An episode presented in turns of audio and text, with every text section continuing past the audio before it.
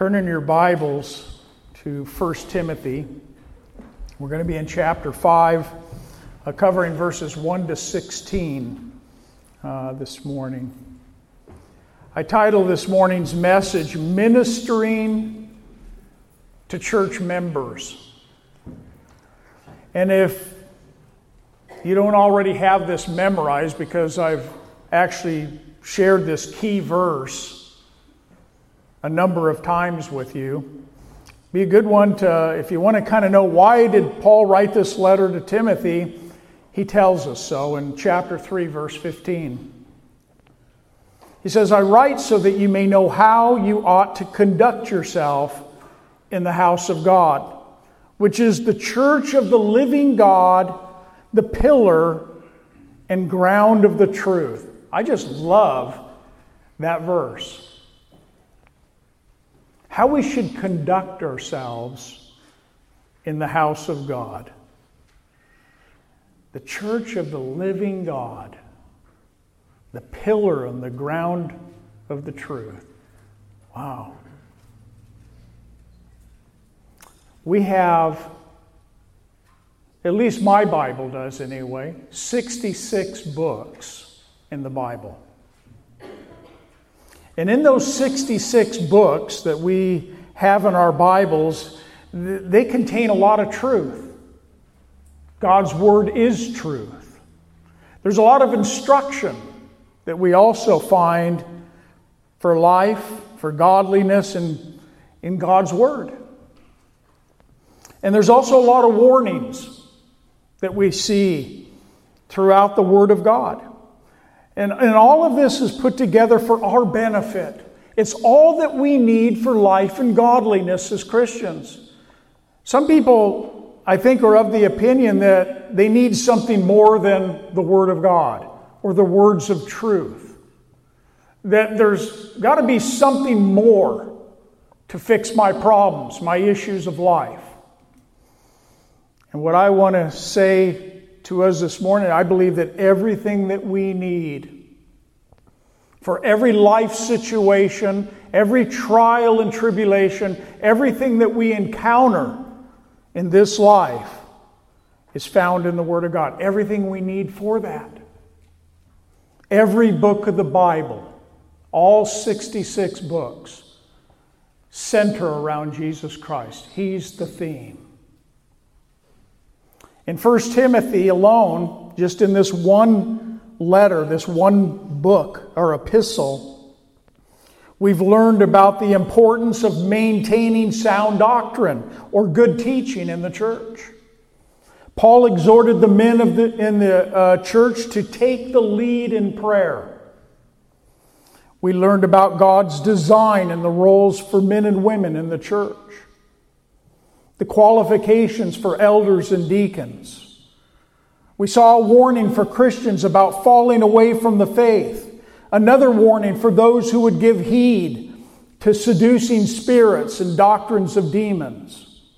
Also, to those teachers who were speaking lies of, of hypocrisy, whose conscience were seared with a hot iron. We learned about a good minister of Jesus Christ how he should act, and a godly minister, how he should behave. We finished last week with Paul's words in chapter 4, verse 16. Paul says to Timothy, Take heed to yourself, Timothy, and to the doctrine. Continue in them, for in doing this, you will save both yourself and those who hear you. Paul in this letter was speaking to those, and many of those who had sinned, or those who were sinning. Some had even abandoned the truth there in Ephesus. Some concerning the faith had suffered shipwreck, we read. They got off course. Others were aspiring to leadership, but they were never called. Some were teaching doctrines of demons and some living impure lives. But we're also going to see in this letter that the church is also a place of relationships. it's relationships with one another. We have different groups and different situations within the church that often need much wisdom and sometimes correction within the body of Christ. I mean, much of the New Testament written is about correction. We need it. We need to have that correction from God. We come this morning to the fifth chapter where we might divide this chapter up this way. We could divide it in half. Ministering to the church, verses 1 to 16. That's what we're going to look at this morning. And then next week, the duty to the elders and Paul's charge to Timothy. That'll be chapter 5. We first see that Paul, in the first two verses, he gives instruction to Timothy concerning the correction of the older and the younger within the church. That's both men and women in the church. Look at your Bibles at verse 1. He says, Timothy, do not rebuke an older man, but exhort him as a father, younger men as brothers, older women as mothers, and younger women as sisters with all purity. Now, practically speaking, Timothy had the oversight of the many church plants that had happened there in the city of Ephesus and even into Asia Minor. But he was also younger in age. It's believed that he could have been 30 to 35 years of age at the time of this letter. There were those in those churches that were obviously older than Timothy. Timothy, as a young minister, had to minister to those and often correct those that were older than himself. There's a, an element of respect that I believe that Paul is bringing out in these verses here.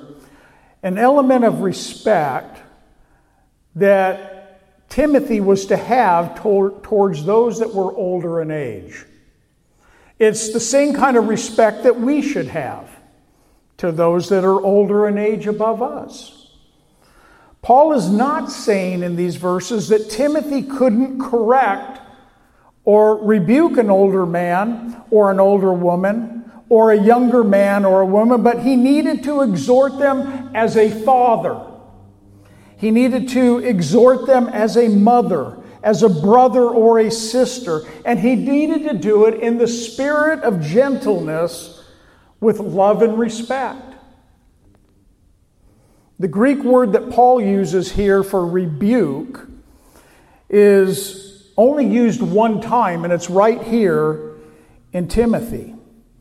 And this particular word that he used means do not rebuke an older man. He's basically saying, don't strike upon an older man. Don't strike out with words against an older man. Don't beat upon him. Don't chastise him with your words, Timothy. Timothy needed to be, in other words, tactful in relationships with older men in the church. Don't chastise or don't strike out, strike out at them with rough words, Timothy. You see, he had the authority. Timothy had that authority. But he had to also pay respect to those that were older than him. There's another Greek word that we see in this text in verse 20 that's also translated in our English Bibles rebuke, but it's a different Greek word. It means to reprove somebody, it means to convict someone of his sinful state, or to bring to light or to expose a fault, or to chasten or to punish. Two different Greek words that he's using. Now, the heart of God is always one of coming alongside us. Aren't you glad? Aren't you glad how patient He is with you? in your own faults and your own failures, your own sin. The patience of God, the love of God. But God always has it in His heart and mind to restore.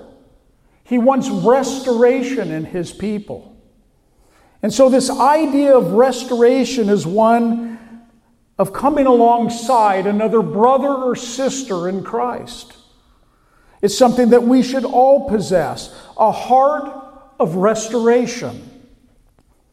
We never need to be dictators as Christians. Leadership should never be dictators towards the people. We should be patient, like our Lord is. We don't need to talk down to people or be disrespectful. We're to minister with patience and love and respect. But sometimes within the church, someone needs to have a rebuke. Somebody needs to be rebuked. But even in that rebuke, it's always with the intention of restoration or at least it should be. Some people like to just get on people with harsh words, and they actually turn people away instead of seeking restoration with that person. In Luke 17, verse 3, we read, Take heed to yourself. If thy brother trespasses against thee, rebuke him. Or another word, reprove him. And if he repents, forgive him. And if he trespasses against thee seven times in a day, turn again to him and forgive him. Seven times in a day. How forgiving is God towards you? How forgiving should we be towards one another? Towards our spouse? towards those in the body of Christ. We're going to do things at times that require correction. But when we come with hearts of repentance, the Lord says, receive them back. Forgive, forget, move on. Proverbs 27 5 gives this counsel to us Open rebuke is better than secret love. Faithful are the wounds of a friend, but the kisses of an enemy are deceitful. You see, a true friend gives helpful, constructive criticism. That's what a true friend will do towards another. Be constructive in your criticism. You're seeking restoration, not to put them down, not to put them away, but to help them, to see them restored. In Galatians 6 1, Paul says this Brethren, speaking to Christians, if a man is overtaken in any trespass, you who are spiritual, he says, restore such a one. And do it in the spirit of gentleness when you do it, considering yourself, lest you also be tempted. Now, there's some things that we need to remember when it comes to correcting, when it comes to rebuking. When it comes to uh, just saying anything to another brother or sister that has been caught up in a, a trespass or a, a sin, we need to always remember that before we approach that person that is overtaken in a trespass, we should be praying first. We should lift it up to God. We should be praying during the conversation if we need to. And we need to be praying for that situation afterwards, bathing that in prayer. That kind of reveals a little bit of our motive of why we do what we do when it comes to trying to strike out at a brother or sister. We need to make sure that God wants you to speak to them. We just don't have the liberty all the time just to go say what we want when we want to anybody. We need to does God want me to say something? And then what I speak, is it truth? What I'm saying to them, is there truth in it? And we need to speak with an attitude of love. We need to be direct with the person, And we need to do it in a way that we are desiring that there would be restoration with that brother or sister. That's the right way to do it. Paul is simply giving Timothy some instruction and wisdom on how to handle individuals within the church. He goes on in verse 1, he says, But exhort him as a father. Timothy says, Appeal to him like you would your own father, Timothy. Like you would approach your own dad. Speak to him, encourage him, but do it in a way that you want to see restoration. Timothy, speak to the younger men as your brothers in the church and instruct the other elders the same. Speak to the younger men as your brother. Timothy, like you would go to your own brother in love and respect and speak to them. Do the same with those brothers and sisters in the church. Timothy, when you are speaking to the older women in the church, speak to them like you're speaking to your mother. Now, this is all contingent on that you speak to your mother well, or your father well, or your brother well. But speak to them like you would speak to your mother. Timothy, when you're speaking to the younger women, the sisters in the body of Christ, speak to them as if you're speaking to your sister. Treat them like you would treat your own sister. And do this, Timothy, do it with all purity. He tails that on to the end of that. Do it with all purity. Remember what Paul said to Timothy in chapter 4, verse 12. Let no one despise your youth, Timothy, but be an example to the believers. And then he gives us list of things. In word, the things you say. In conduct, the way you live. In love, the way you love. In spirit, that it would be spirit led. In faith, and then in purity. Timothy, you need to keep yourself pure in the church and outside of the church. We often see Christians within the body of Christ treating their brothers and sisters in Christ differently than they would their flesh and blood brothers and sisters. We need to ask ourselves the question you know, am I treating my brothers and sisters in the body of Christ the same as I do my own family, of which I say I love? The text here is not specifically speaking about this, uh, uh, that we would do this on any occasion and every occasion, but that as leaders within the church, that we needed, they needed to have the proper respect in the way that they would handle individuals in the church. But again, he's writing these words of wisdom to Timothy, but in all of these things, they apply to us. So, what happens when a younger generation lacks respect for those in the church? We have some younger generations here this morning. We, as parents, need to teach these things to our kids.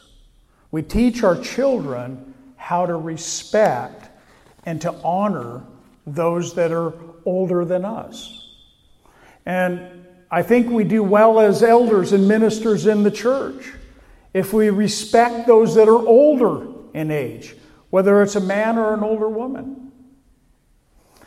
One of the ways, though, that, and I'm a father, uh, I've already raised my kids, they're out of the home, but one of the ways that we can teach our children to love and respect older people in the church is Teach your kids how to serve the elderly. Teach your kids that they don't run to the front of the line and start grabbing all the food before they've seen if there's any older people that should go first. How about opening doors for the elderly? Teaching your kids to do that. You know, how about just teaching them to give the best seat to somebody that is older than them? Wow, I think, man, what are we talking about here? You know, I mean, these are things and practical things that we should do in training our kids. What are they going to do when they're old enough and they move out and they have no respect? We teach these things to them when they're younger. In the book of Leviticus, in chapter 19, verse 32, it says, You shall rise before the gray headed and honor the presence of the old man and fear your God. I am the Lord. Paul is now going to give some instructions to Timothy for the care of the widows within the church. The word widow, which we find 85 times in the Bible, 26 times in the New Testament, we find widow or widows in there. And a widow is, is a woman who has lost her spouse by death, and, and, it, and usually is one that he's speaking of here that has not remarried. According to, and I thought this was interesting, but according to the U.S. Bureau of Census, this was in 1999, nearly 700,000 women lose their husbands each year and will be widows for an average of 14 years. The number's higher than that now. But going back to the start of the early church, we see a ministry that was already established for widows in Acts chapter 6. It says that in those days, uh, the number of the disciples was multiplying, the church was multiplying, and there arose a complaint against the Hebrews by the Hellenists because their widows were being neglected in the daily distribution, the care for the widows at that time. Then the twelve summoned the multitude of the disciples and said, It's not desirable that we should leave the word of God and serve tables. Therefore, brethren, seek out from among you seven men of good reputation, full of the Holy Spirit and wisdom, whom we may appoint over this business. The business of ministering to the widows. And the culture of the day. You know, widows, eh, they were taken care of by their husband. They did. There wasn't most time two of them out working like we have today, self-supporting, being so. You know, they were really dependent upon their husband, and when their husband passed on, they were left with nothing quite often. And so there was a great need. There wasn't social security, all these various you know, things that people look to today. But we also see Jesus in Matthew 23 pronouncing woes against the hypocrisy of the scribes and the Pharisees, the religious leaders of the day. One of the woes was because they were devouring widows' houses. In verse 14, Jesus says, Woe to you, scribes and Pharisees, you hypocrites! For you devour widows' houses, and for a pretense you make long prayers. Therefore, you will receive a greater condemnation. We see that today. Widows' houses being devoured. In other words, people taking advantage of the widow.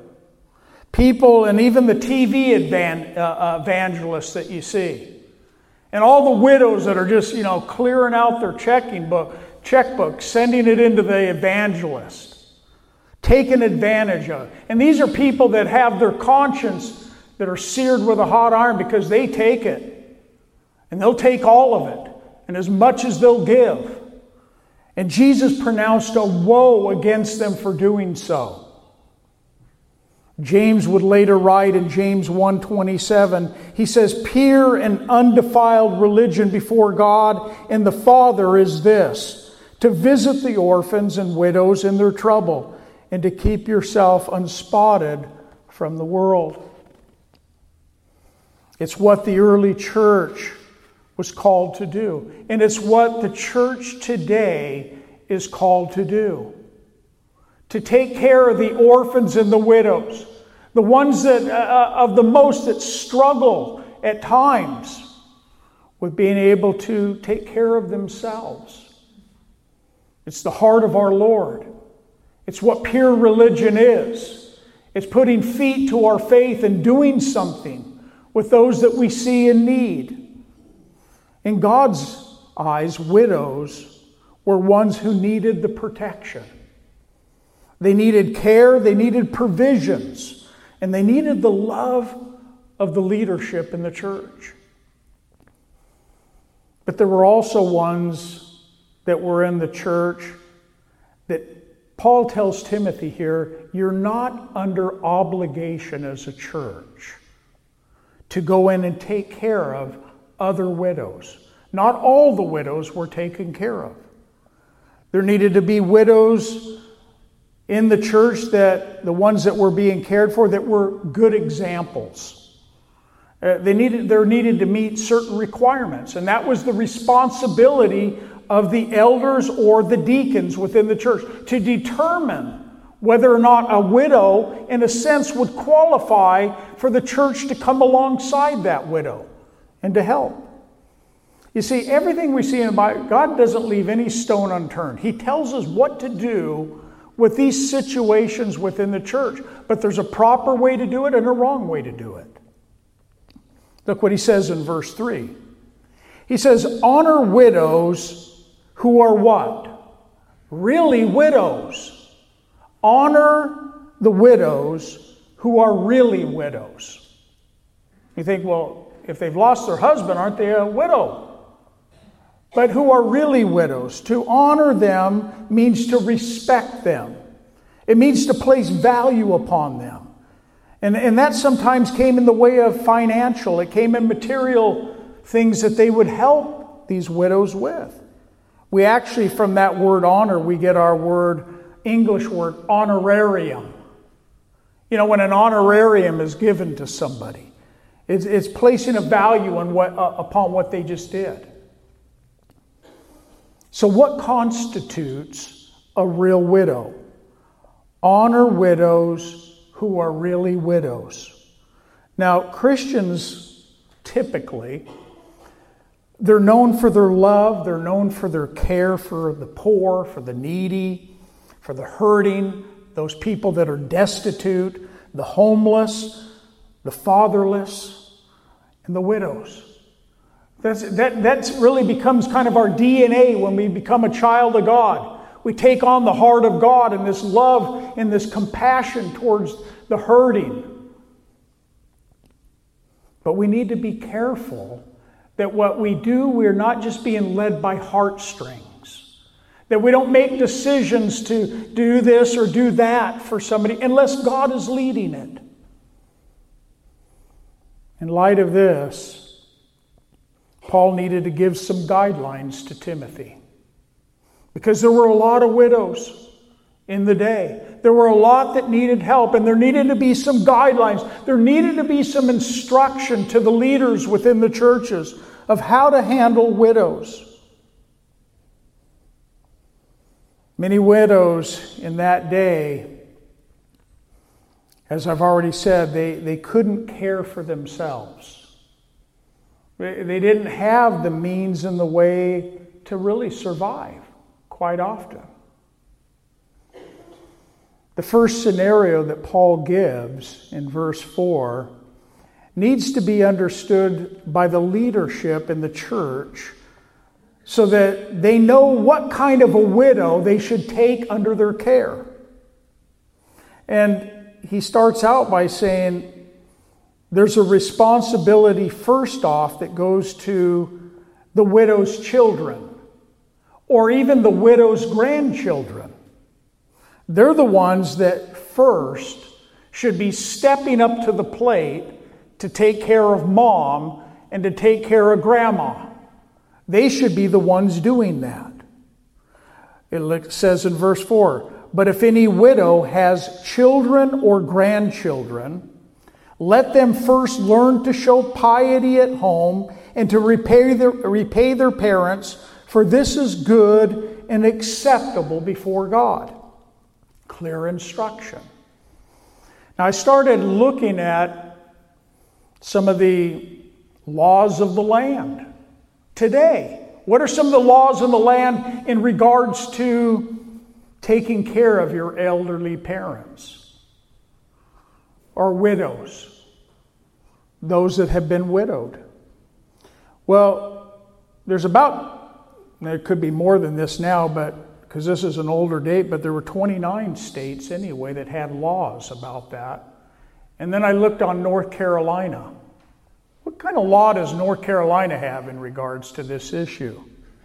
This is how it reads. This is a 2005 code. Maybe it's changed. But it read it reads this way.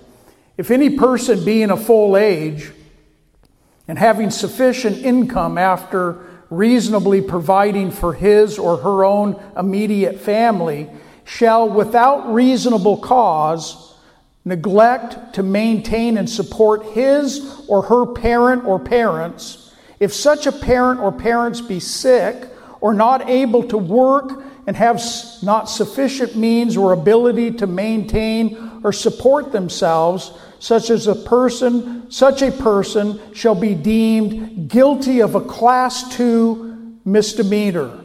Upon conviction of a second or subsequent offense, such person shall be guilty of a class one misdemeanor.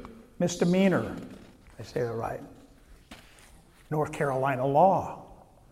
It sounds like there's a, a little bit of an obligation to the family to take care of those things. The problem is, and what I read about these 29 states, there's only like two states that really enforced it.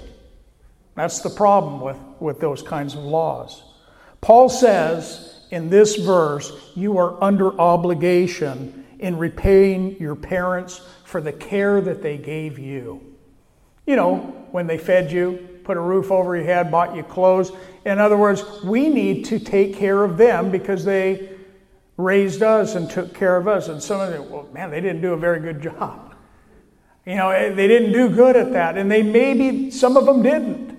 But we're still under obligation to take care of them.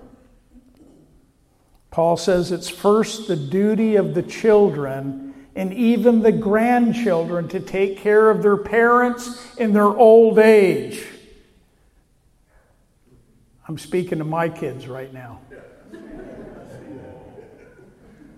This is good. It's your obligation.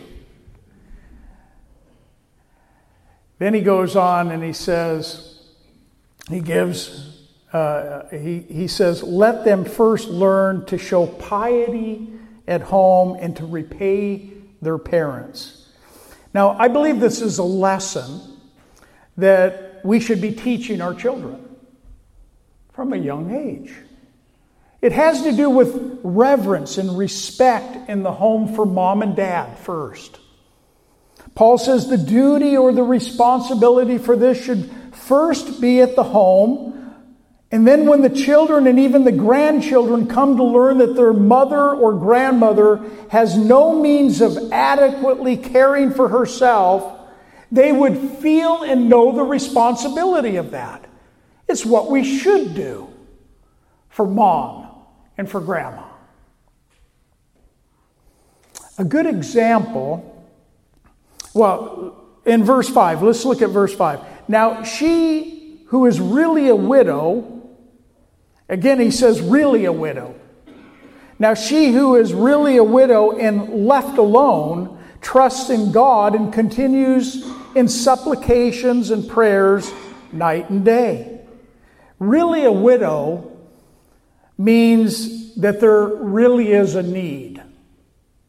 You know, if there's not really a need, then they weren't to be a widow taken into the care of the church. She had no living family or no family members who were able to help her in any way. But we go on, but it goes on to tell us, but she needs to be a godly woman. She needs to be one who is trusting in her God. And she's known for her prayer life. And then she needs to continue in supplication and prayer, and it says day and night. She's a woman of prayer. She's steadfastly looking to her God. Now, she who is really a widow, and then he goes on to give this requirement of what you should look for. This was the job of the elders, the deacons, to assess those situations. I have to assess those things all the time. Our phone gets phone calls all the time. We have needs in the church, but I have to assess those things all the time. Now, a good example of the kind of widow that we read about here in verse 5, we find it in Luke, Luke's Gospel in chapter 2. It's Anna the prophetess. This is what it says of her. Now, there was one, Anna a prophetess, the daughter of Penuel of the tribe of Asher and it says that she was of great age and had lived with a husband seven years from her virginity. And this woman was a widow of about 84 years. So put those numbers together in your head. This is a widow that is 100 years, or, you know, she's a little over 100 years old, who did not depart from the temple, were said of her she did not depart. Here she is, this widow. She did not depart from the temple, but served God with fasting and prayers. And it says night and day, just like what Paul is saying here. Serving in the temple with fasting and prayers night and day, and coming in that instant, she gave thanks to the Lord and spoke of him to all who look for redemption in Jerusalem.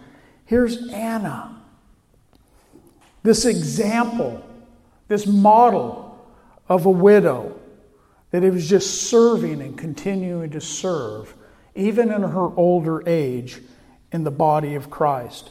You know what's amazing to me is we have some of our, I'll call them our elderly, that come to this church. They come here weekly.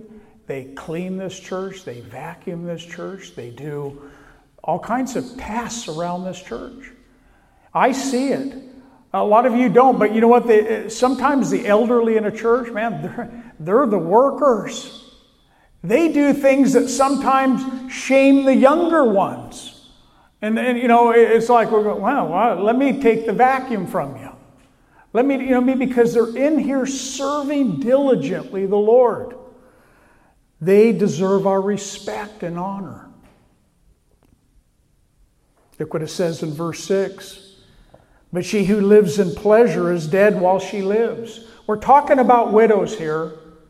What type of widow qualifies for the church to take her in and to minister to her? But she who lives in pleasure is dead while she lives.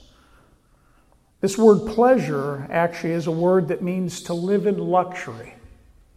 It means to indulge oneself to live in pleasure on the earth, eating and drinking and indulging oneself in luxurious living. What Paul is saying here is that we're not taking in widows that are living that kind of a lifestyle. We're not taking them under the umbrella of the church and ministering to them financially and helping them out when they're living in that manner of living. That she is dead while she lives means that she is a woman that has, in a sense, become insensitive to the things of God. It's not like Hannah, who is remaining in the temple, praying day and night and fasting and doing. you know, no, she's in her luxurious living. So, in other words, as Christians, there are times that we do and there are times that we don't. Paul says the church is not under obligation to her. Verse 7 And these things command. He tells Timothy, These are the things I, will, I command you, or I charge you, Timothy, that they, these family members, will see that their duty to the widowed mothers is their responsibility, that they may be blameless. This is what I want you to tell them that it's first the responsibility of the family members, that they may be blameless.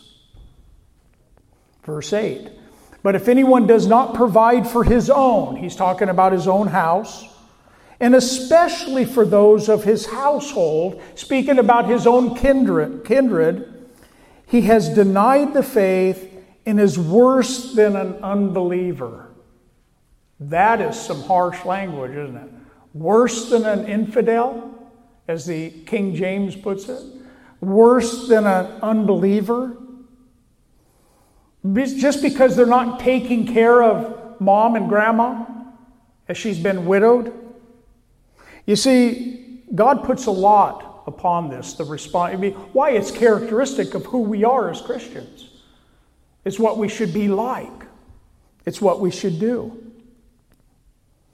You see, even unbelievers are often kind enough and responsible enough to care for their family members. They're not even Christians and they do it. How much more should the body of Christ be reaching out to their own family? But those who are believers, they're the ones that know their obligation to their family. They know it. Paul says the one that doesn't do that has denied the faith and is worse than an unbeliever. Paul in the book of Titus, in chapter 1, verse 16, he says, There are some that profess that they know God, but in works they deny him. And so we know that what's characteristic of a Christian is not always seen in Christians. They profess that they are, but their works say something differently. That's not a good place to be in. We could sum up everything that I've said so far by putting it this way If the family members can provide for their own, then they should do it. If there is no family to provide, then such older widows may be supported by the church if they are godly women devoted to serving Christ. If they are living for pleasure, then the church has no responsibility to provide for their material needs. That's just summary of what we just looked at. Paul goes on to give some further requirements for widows that would be supported by the church. Do not let a widow under 60 years old be taken into the number or chosen, and not unless she has been the wife of one man, well reported for good works, if she has brought up children if she has lodged strangers, if she has washed the saints' feet, if she has relieved the afflicted, if she has diligently followed every good work. Wow. Poor widows. I mean, there's, that's a lot of requirements, isn't it? I mean, can any widow get supported? and helped by the church. 60 years or older. We'll learn, we'll see more about that in verses 11 to 14. But the wife of one man. Now, the interpretation that makes most sense to me in this is that she would be a widow of one husband and would remain a widow. Like Anna the prophet. She was married for those seven years and then her husband died. She remained a widow, but she served on all those years in the church.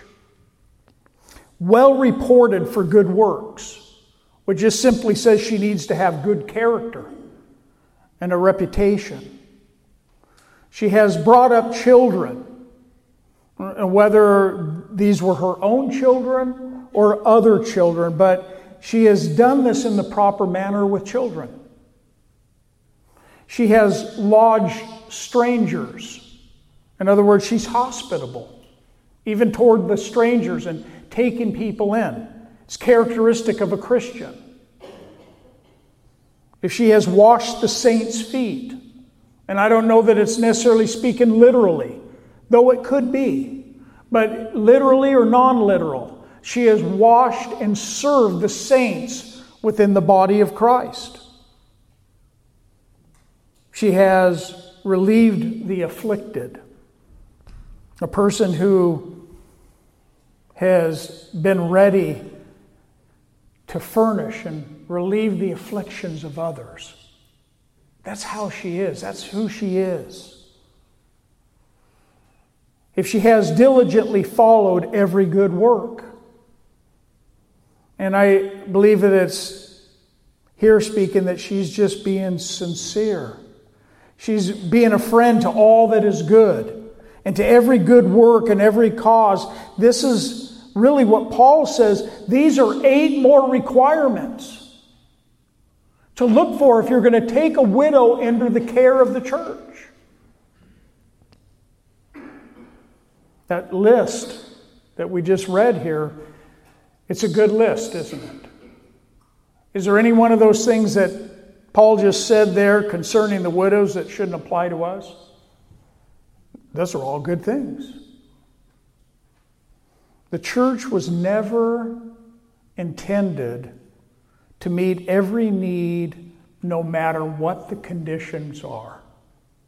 The, the, the, problem with, with us as Christians, if you want to call it a problem, is that we have heartstrings that get tugged on all the time. You know, we're Christians, that's what we should do. We should. We should. I would rather err on doing something and find out, well, maybe the Lord really wasn't in me doing that for him. I'd probably rather err on that than to hold back and never do anything for anyone. But at the same time, we need to be led in what we do and not just give out and do whatever. And it's kind of like, you know, every person you drive by that's homeless, you're, you know, you're handing out money as you're going along. Is God leading that? We need to be careful. Paul wrote in 2 Thessalonians 3:10, he says, For even when we were with you, Paul's talking about himself and, and Silas, he says, We commanded you this if anyone will not work, neither shall he eat. For we hear that there are some who walk among you in a disorderly manner, not working at all, but are busybodies. Now, these who are such, we command and exhort through our Lord Jesus Christ that they work in quietness and eat their own bread.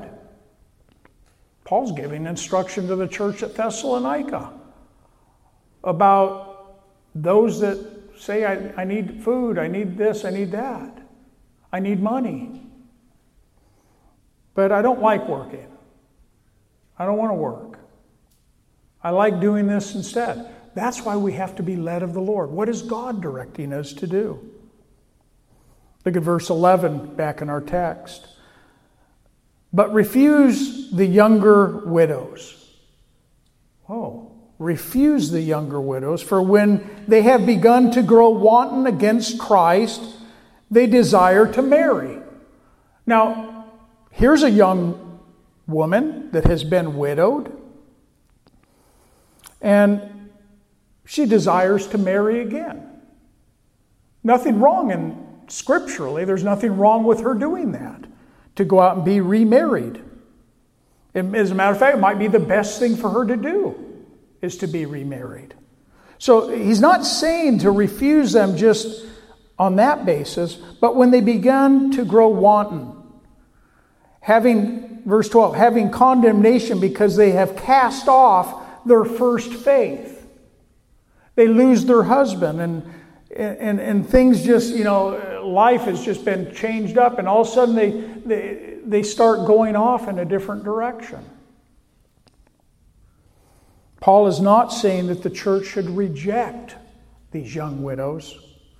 Uh, they still need to be ministered to. Paul is saying, though, if they don't fall into the class of the widows that he just prescribed before this, that the church is not under the obligation to care for these widows or these younger widows. It's quite a list, isn't it? Just dealing with widows. I mean, when we're done with this, you're going to go, yeah, I know what we should do with widows. For when they have begun to grow wanton against Christ, and they desire to marry, there's a danger, especially probably for the younger widows, uh, to lose their husbands and, and, and all that goes along with that, and to, to get their eyes off of Christ. And it's usually during these times that they become vulnerable, sometimes making the wrong decisions taking the wrong course. Sometimes they, they remarry, and sometimes the situations there are not good. This word wanton describes a person who is wandering, roving. Uh, they're, they're moving about, flying loosely, is how that word is described.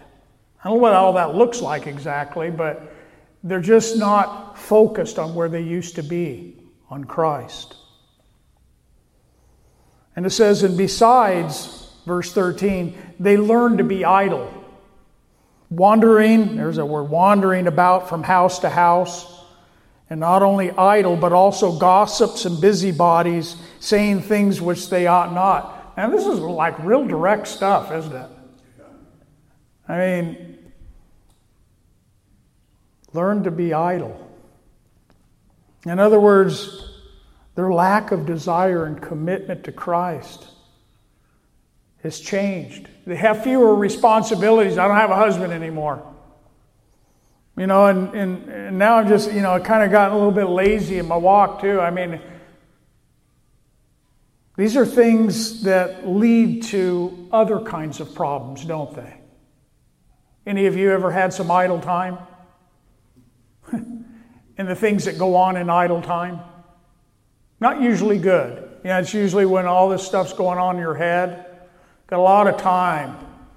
Not too much responsibility. Not keeping busy in the temple. Not praying day and night. Not doing the. We're just a lot of idle time going on. Not a good place to be. Paul is saying these younger widows are not the responsibility for the church to take in to take care of. They're probably, they, they probably will remarry. And then that new, but it doesn't mean we don't minister to them. Therefore, verse 14, I desire that the younger widows marry, bear children, manage the house, give no opportunity to the adversary to speak reproachfully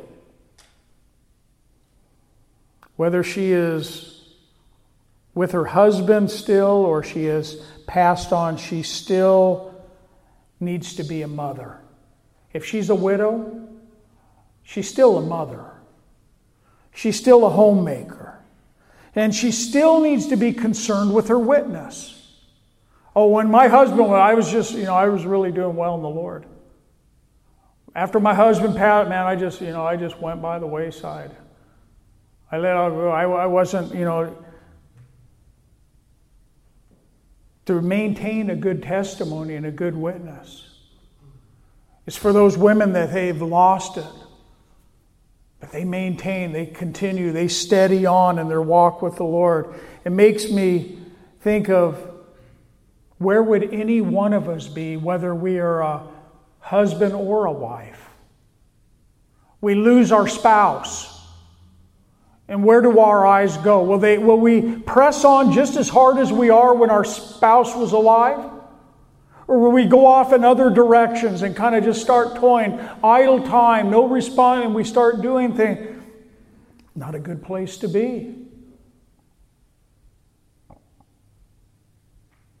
He says in verse 15, for some, it doesn't say all, for some have already turned aside after Satan Man, hard. Real direct. This verse may take us back to verse 13, speaking about the one who never did have genuine faith. And there are some. Oh, they were in the church. They're widowed now.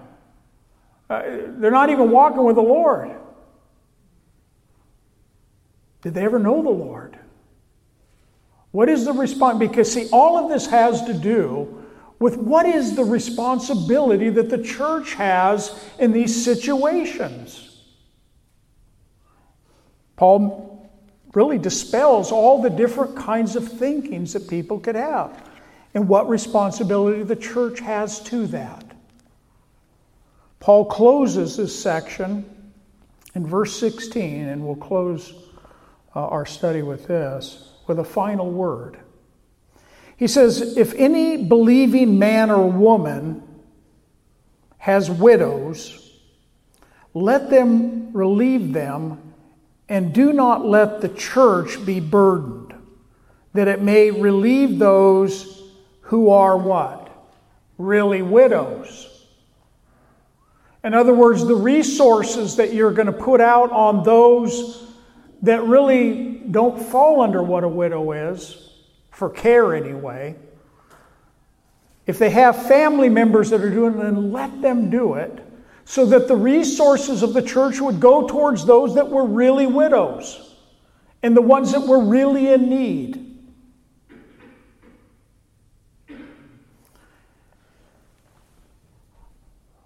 I believe that for any church, that we have a responsibility to care for one another.